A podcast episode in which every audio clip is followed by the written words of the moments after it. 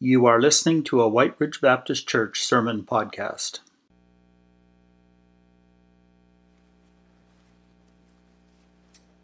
Well, good morning.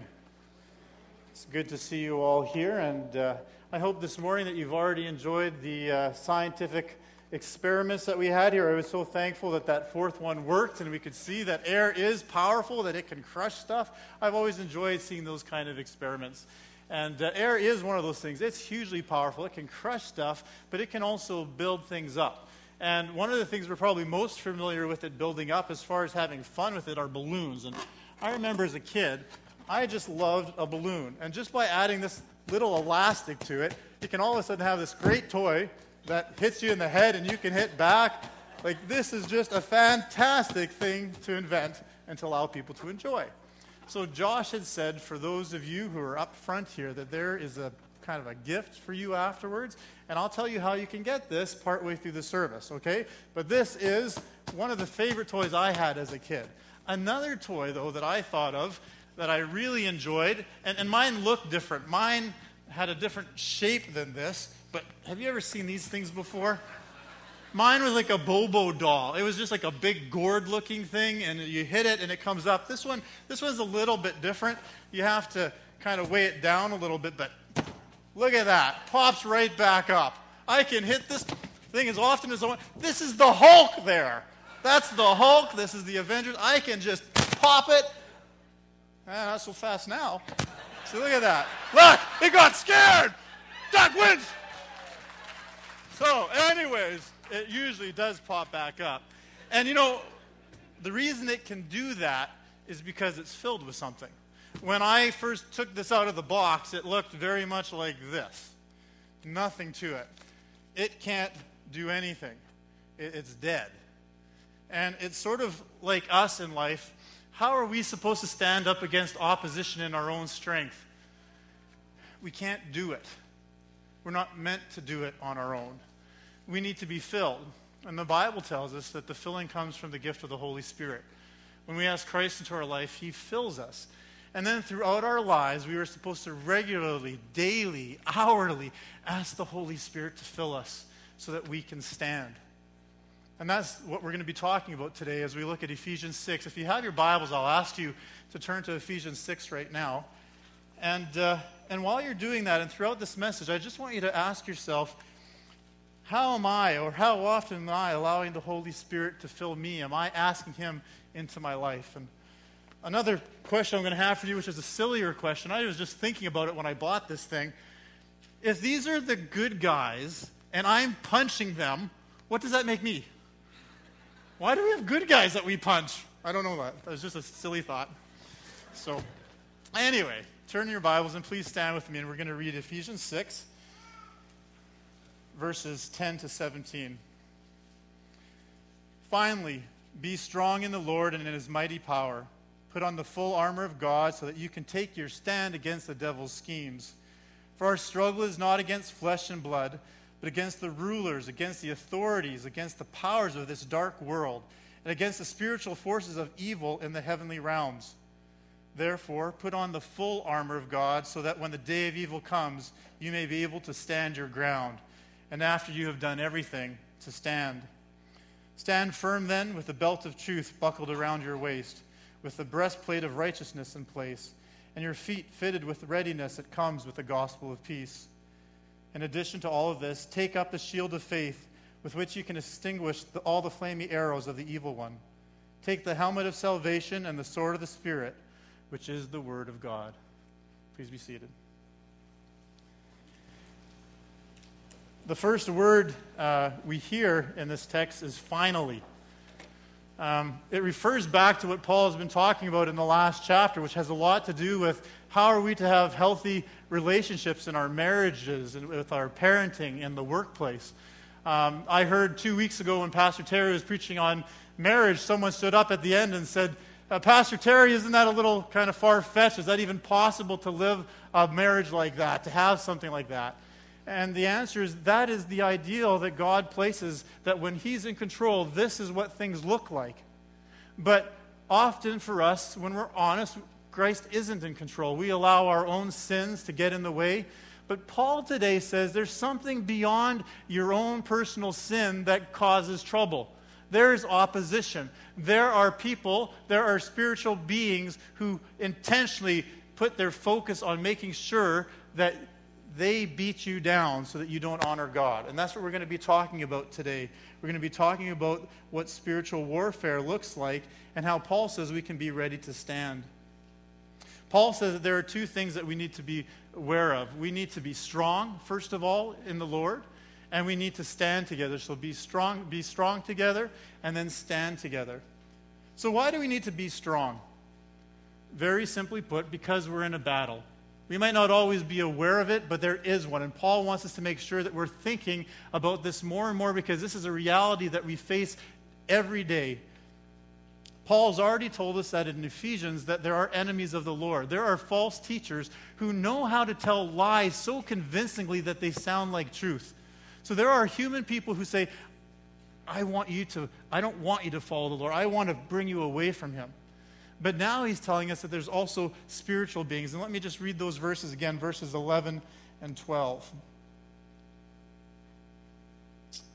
So it says, Put on the full armor of God so you can take your stand against the devil's schemes. For our struggle is not against flesh and blood, but against the rulers, against the authorities, against the powers of the dark world, against spiritual forces of evil in the heavenly realms. Do we really believe that? Do we believe that every day that there are beings who are fighting against us because they don't want to see God glorified in our lives? There's very inter- various interpretations of what those different phrases mean about these spiritual beings. But however that interpretation comes, whatever people want to tell you about uh, there being a hierarchy of angels or spiritual beings, the main point is that Satan and his demons are real. And demons are fallen angels. These are the creatures who have disobeyed God, and God said, you're out of my presence. You're out of my presence, and there's a future for you of damnation in front of you. And uh, they're actively fighting against God until that time comes where He says, forever they are going to be cast into hell. Because hell was made for the demons, not for humans. The devil is very strategic. He's wise. He knows us, and he knows how he can beat us down. Ephesians 6 26 to 27 says, Be angry and do not sin. Don't let the sun go down on your anger, and don't give the devil an opportunity. This verse says there is a time to be angry, but when you're angry, be careful because you might sin. When we have high emotions, we tend to do things that are unwise. We tend to do things that take us away from what God would want us to do. And so they're saying, when you have those kind of emotions, be careful that you don't go too far. Be careful that before you go to bed, those things are dealt with. You've given them to the Lord, because if not, Satan will get a foothold, and he knows how to get you thinking thoughts that aren't Christ like. So be careful that you don't give him a foothold. The spiritual beings here in verse in chapter 6 very much parallels what we heard at the beginning of Ephesians where it talks about that God has prepared for us every spiritual blessing blessed with every spiritual blessing in Christ.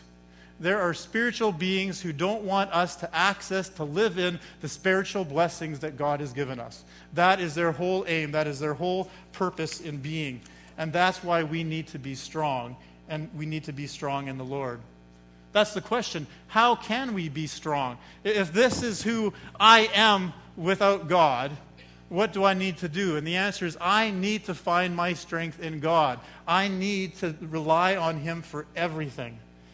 Paul doesn't leave us guessing about what it means to find power in God. If you turn in your Bibles to Ephesians 1, I just want you to see chapters, verses 18 to 21. So turn to Ephesians 1.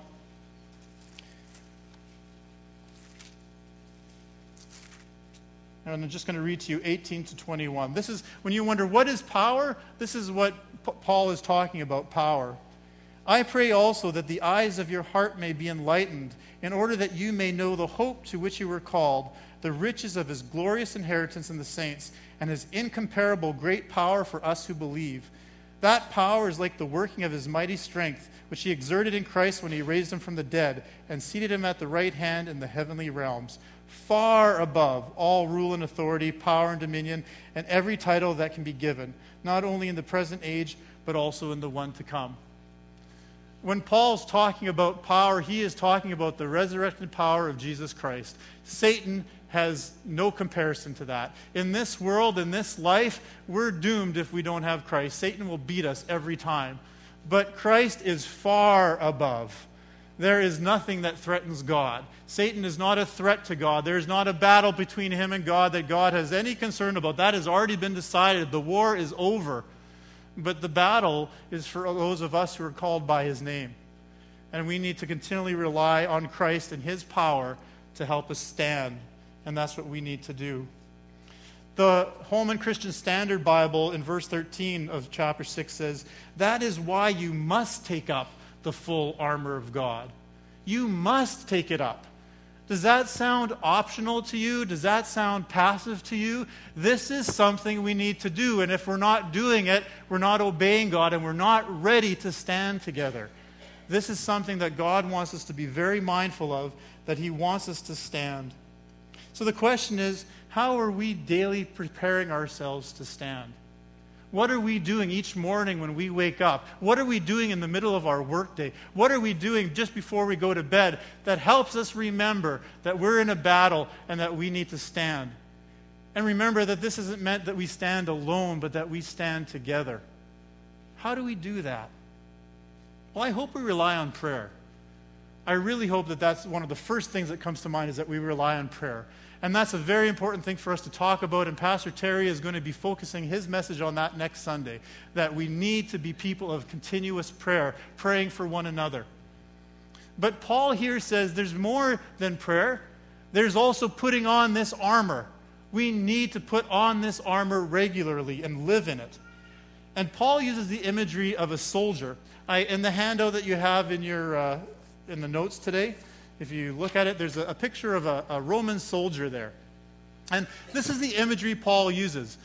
Uh, I believe he was, a, he was in jail. Uh, Paul had a lot of time to spend with Roman soldiers. I don't doubt for a moment that his thought life was probably a guy who looked similar to that. These were the kind of equipment he was thinking of. But I also know that these this equipment, this armor, is also seen throughout the Old Testament. That the imagery is not just something that he would have seen in day to day life. He knew his Bible, he knew his Old Testament, and, and the righteousness of God as a shield is talked about, hope of salvation is talked about as a helmet. Those are all imageries that come from the Old Testament as well. But Paul gives us this image, I, I, think, to help us remember a little bit better and also to give clarity to, to what's the meaning behind this. This is what we need to be concerned about. So we have to wear armor, but what is the armor for? And that's what we're going to focus our attention on today. And, and kids, uh, if you can tell me at the end of the service, you can tell your parents this, if you can say, what are the pieces of armor? There's six of them, and what are they for? That's what you, you need to tell Josh or let Josh know that you've said to your parents so that you get one of those balloons. And I'm going to help you remember throughout the service, okay? There's six pieces of armor, and what do they do? What are they for?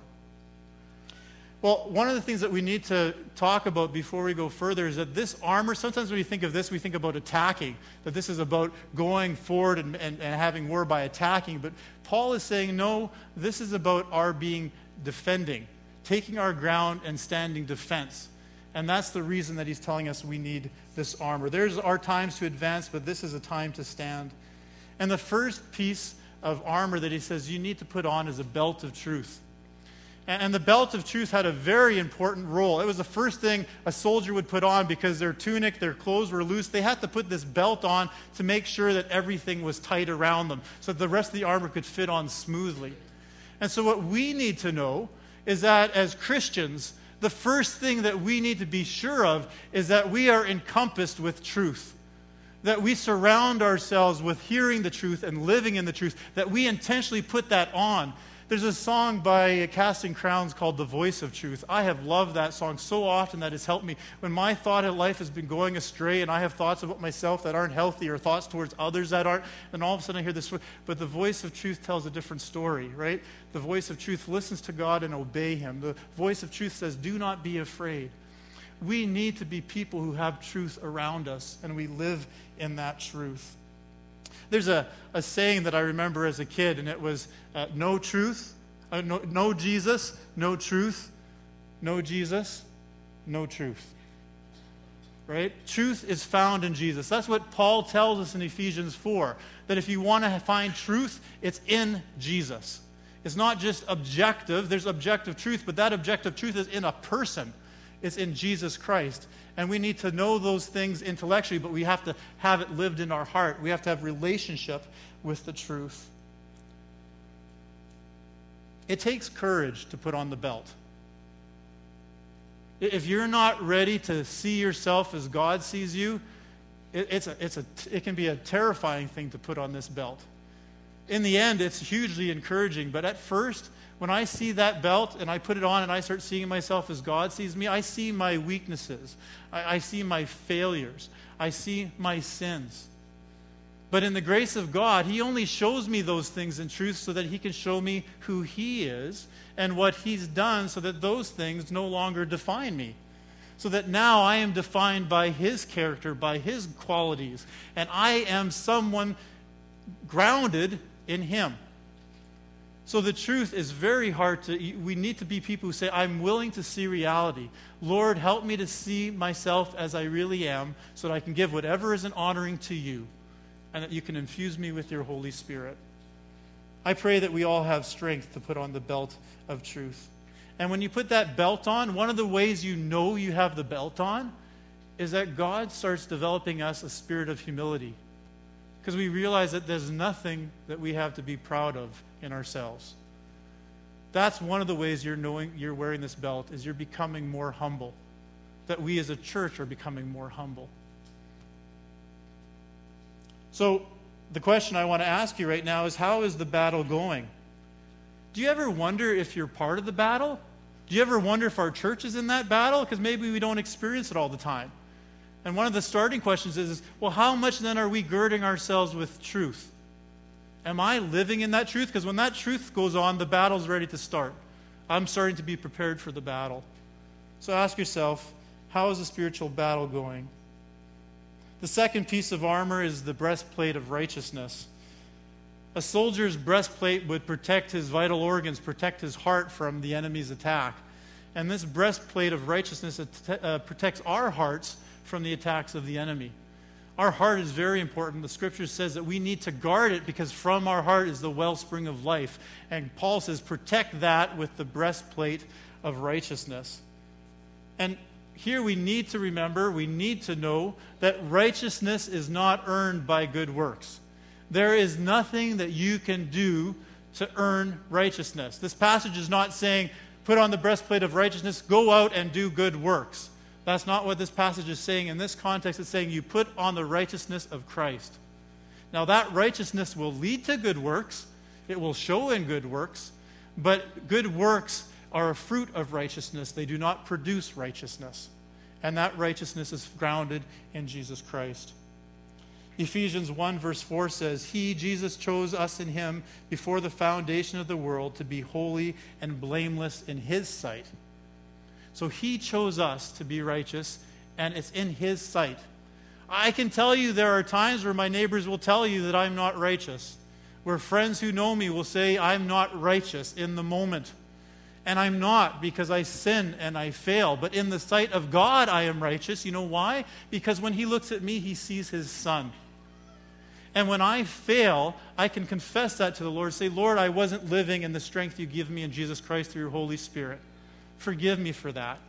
And he says, Doug, I have. You, you, you're forgiven in Christ. You live in that constant state of forgiveness. In my sight, you're always righteous. You sin, but my righteousness is what scholars would say it's imputed on you, it's given to you from me. You have my righteousness. Ephesians 5, verse 8 says this But you were once darkness, but now you are light in the Lord. So walk as children of the light. I think I take that to mean that as we are light, that light has an impact on the world around it. Light doesn't have to move around all over the place. Light just stays and it shines. And if we're truthing in love, we talked about that in Ephesians 4. If we're sharing the truth in love through our lives, through our words, through our actions, it exudes out. And nothing can stop truth's power. Darkness is not stronger than light. You see that in movies all the time. Dark kind of comes in on the light doesn't happen. If there's a light, it stays strong. If it's grounded in Jesus, Jesus cannot be overcome. And uh, so our righteousness is very important for testimony to the world, and it's important for us to stand firm. Satan and his evil companions can't stand light, and they can't stand against it. If we want to be firm, we need to live in the righteousness of God. The third piece of armor are the sandals of peace. Says, and with, and with your feet fitted with readiness that comes from the gospel of peace the, the job of these sandals is to stabilize us, is to help us keep our ground. These aren't the running shoes to run out and go on a go on the attack. This is these ones help us stand our ground. They're like the shoes that have like the soccer studs on them and you can't be moved, or your golfing shoes, something better than that, because they don't work for me well. Um, anyways, uh, this is where we keep our stand. And so, what is the gospel of peace here? Here, peace is not talking about tranquility. It's not talking about a state of your mind. It's talking about what Christ accomplished by taking the hostility away between the Jews and the Gentiles. We talked about this in Ephesians 4. There was hostility between the Jews and the Gentiles, and Christ came to bring those who were far away and bring those who were near and to make them into a new people, a new people called by his name, that are Christians, that are saved in him. That's what peace is that there's no hostility between us and God, and there's no hostility between us and each other. When we have that peace, then we can stand strong. Ephesians 2, verse 14 says, For he is our peace, who made both groups one and tore down the dividing wall of hostility. Again, this helps us remember that this passage is not written to us individually. When I read my Bible, it's hard to remember that it's not just me put on this, put on, it's talking about me. This is talking about the church. That we as a church have to be putting on these shoes. That we as a church have to demonstrate that there is no hostility in Christ Jesus. The walls, the barriers are broken down. Every time we have communion, that is what we're saying is that in Christ we are one together. There is no hostility between us. And when we have that sort of a testimony, the devil can't stand against it. He can't push that down. And that's hugely important for us to know that we are not lone soldiers, that we stand together. The fourth piece of armor is the shield of faith. In addition to all this, take up the shield of faith with which you can extinguish all the flaming arrows of the evil one. When you look at the picture on your sheet, you see that this is a large piece of equipment. It was often door shaped, maybe four feet high, three feet wide. It wouldn't be easy to carry around, but it was essential to have in order to protect yourself.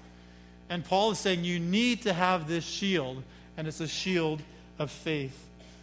Today, we have these weapons of mass destruction, right? That, that can take away, like, like, our world could be destroyed time and time again by the amounts of weapons we have.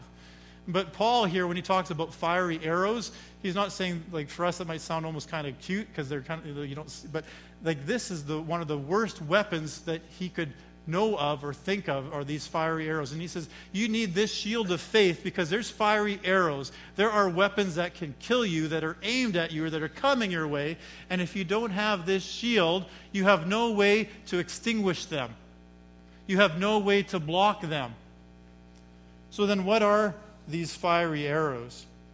Paul doesn't state that specifically, but I think we can safely say that it's any temptation that comes our way, anything that threatens our identity in Christ or tempts us to live away from Christ.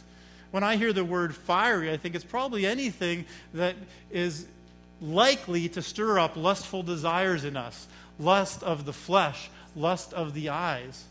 So, a question for you if you're wondering what does an arrow look like? What causes you to lust? What causes you to get your mind off of love and onto lust? Broadly speaking, for me, throughout my life, I can see that one of the things of lust is pleasure. I like pleasure. And it's easy to put my focus on pleasure and say, I want to, I want to feel good rather than I want to have my joy in the Lord. So, what is it that flames your lust? That's an arrow that you need to be mindful of so that when you see it coming, your shield of faith comes up and says, No, I'm not going to be hit by that one. Another thing that Satan will shoot at us, another fiery arrow, will be our doubts about who God is. Because God has said who he is very clearly in Scripture. And Satan, right from the beginning, had Eve question the character of God. Do you think God really wants you to do that? Satan often wants us to question the goodness of God. At least for me, that's been a key one. Is always uh, God, are you really good? Yeah, in a big sense. But what about just me? Are you good to me? So another question, another arrow might that you could find out what's an arrow. Say, what is it that I regularly doubt about God? Do I doubt His mercy? Do I doubt His faithfulness? What is that? And that will be another arrow, and you need to be ready to stand against that. Well, Paul says that these arrows aren't just sitting in a quiver, they're actually being shot at us. They're being shot at you. And we need to know how to protect ourselves from that. And again, that's the shield of faith. Faith is one of the most crucial words in the Bible. And faith refers to a few different things. One thing, of course, is the objective truth of Scripture. Faith is, I have faith in this. I believe that what the Bible said is true. But faith is believing plus trust. Faith is saying, I trust Jesus. I trust Jesus and I obey him. And Jesus has told me that I can stand against you. 1 Corinthians 10 13 says, But God is faithful. When you are tempted, you haven't been tempted beyond the point of endurance. And when you're tempted, God can provide a way out so that you can stand up under it. So when a fiery arrow comes, I can say, Lord, I know that you, in your strength, I can extinguish that with the, field, with the shield of faith. I have the ability to do that. Sometimes, though, I just feel like throwing in the towel. I just don't want to do it. Uh, that's a terminology from boxing. Some of you might have, you've probably used it before, right? I just feel like throwing in the towel. I just want to give up, right? And uh, the interesting thing about that saying is, at least when I've used it, I use it for myself. I, I just feel like throwing in the towel. But when you think about boxing, the boxer never has the chance to say that. It's the coach who has the towel. And it's the coach who decides when that towel is going to be thrown in. And so for us, we are the boxers, and God is our coach, and He's not going to throw in the towel. He's not going to put you into a fight where, in His strength, you cannot overcome it. That's a promise of Scripture. I might not feel that way, but if I understand the truth, if I have that belt around my waist, I know it's true. That in this, Christ wants me to be an overcomer. He wants us to stand. That's for us as individually, and that's for us as a church. We can stand against anything that Satan will send our way when we are grounded in God and when we have the shield of faith. When we trust God, we have all that we need to stand our ground. Okay, we're on to the fifth piece of armor. And I'm just going to ask the kids have you, have you been keeping track? If, you, if you've lost track, and I'm assuming you might have, start refreshing your mind by looking at this picture because uh, it won't be long and you'll have a chance to, to let Josh know that you know what the six pieces of armor are. The fifth one is the helmet of salvation. Now, the helmet is protective gear. Uh, for us, for the most part, I think we use it for entertainment. Like it's usually like we, we don't have to use it for anything serious. I don't enjoy helmets. The only time I put a helmet on joyfully is when I went skydiving. I thought, I think I need this. Next time I think I put it on joyfully is when Barry asked me to go racing with him in his car. And that, that was good to have on there. I used to go rollerblading close to the university along the river. And I didn't wear a helmet. I had the guards on my hand, but I didn't have a helmet. I should have. And wouldn't you know it, a loving family from our church almost always drove by, it seemed, Jim and Wendy Leggett, and they say, like you should wear a helmet. So I have a helmet. Now I have a helmet for my bike because it's important to protect the noggin. And uh, it's really hugely important when we're in a spiritual battle to know that our mind is secure, that we have the helmet of salvation on, the hope of our salvation. Our salvation is what gives us assurance and is what gives us confidence when we face the battle. Uh, again, recreationally, when you put that helmet on, you feel you can do more things than you normally would do wisely. Like you'd say, oh, you know, but in Christ, it's only wise to put this helmet on to say, in this battle, now I have confidence. You know why? Because I know this is only a battle. I know this isn't the whole thing. This is a battle. There's a war that Christ has already won. He's already victorious. I'm already with him in the heavenlies. As far as he's concerned, when, when my life is over, when I die, I'm secure in Christ. My body might die, things can happen to me in this life, but in Christ, I am already secure. I already have eternity in front of me. I'm already have Christ within me. And so it gives us assurance, it gives us optimism that this battle isn't it because we can lose sight of that. Do you ever get do you ever lose sight of reality because you get stuck in a moment and you're just like this is never going to end. I just oh, you know, you just lose track of time and you're just overburdened. And then you go to bed and you wake up in the morning and everything's different again. The, the, the, cell, the helmet helps us get through those moments when we want to give up. Ephesians 5, verse 2 says this And walk in love as the Messiah also loved us and gave himself for us, a sacrificial and fragrant offering to the Lord. The helmet of salvation helps us to remember the vast love that God has for us. It also reminds us that love that God's love for us does not mean that there's not sacrifices that we're going to be making and that our life might physically not be on the line at, at times for the cause of Christ. And around the world, we hear about that, don't we? Brothers and sisters in Christ who are actually dying for their faith, who are persecuted for their faith. How can you live in a situation like that unless you have the hope of your salvation and you're wearing the helmet? The sixth piece of armor is the sword of the Spirit. Take the sword of the Spirit, which is the Word of God. This is the only offensive weapon that's mentioned in this list before we get into talking about prayer. You know what? If we take the Bible away from our lives and the truth that we learn from it, we just remain infants.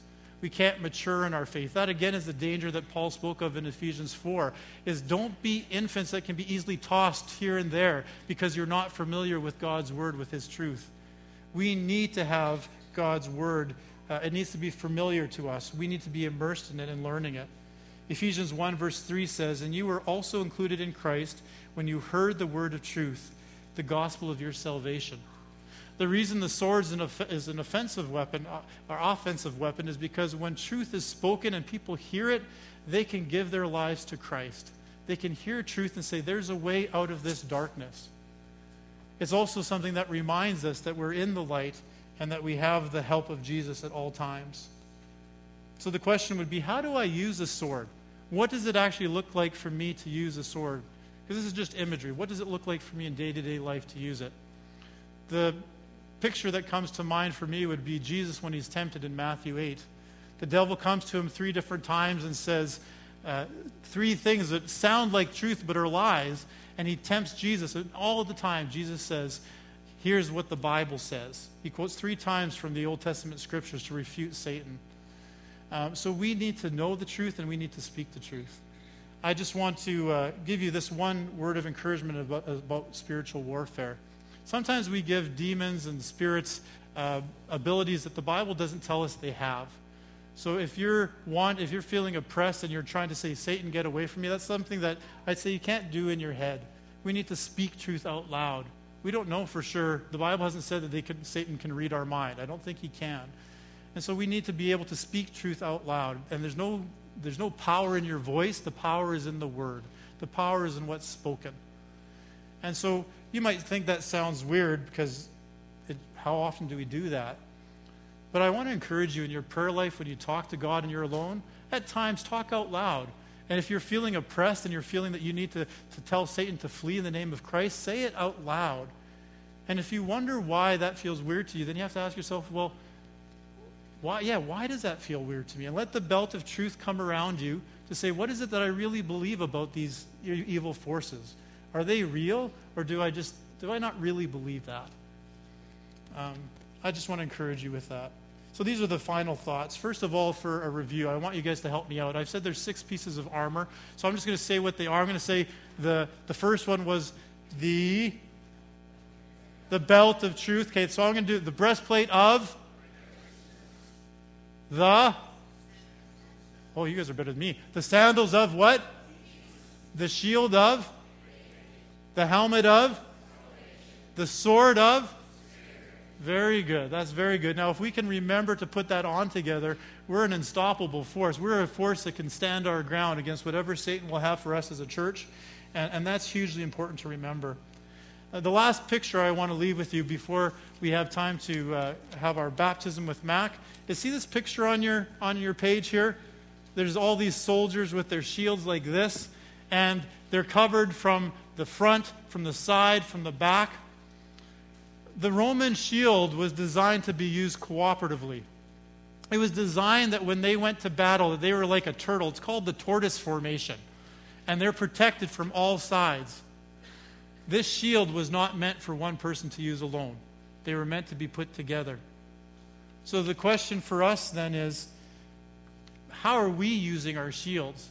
You know, the only time we're really in danger is if we run away from something because then our back is exposed, right? And when we're not with the help of other believers. So there's three, two questions at the bottom of that sheet. It says, Is your back in danger? Are you turning away from the spiritual battle that you are in as a soldier of Christ? And are you trying to fight alone?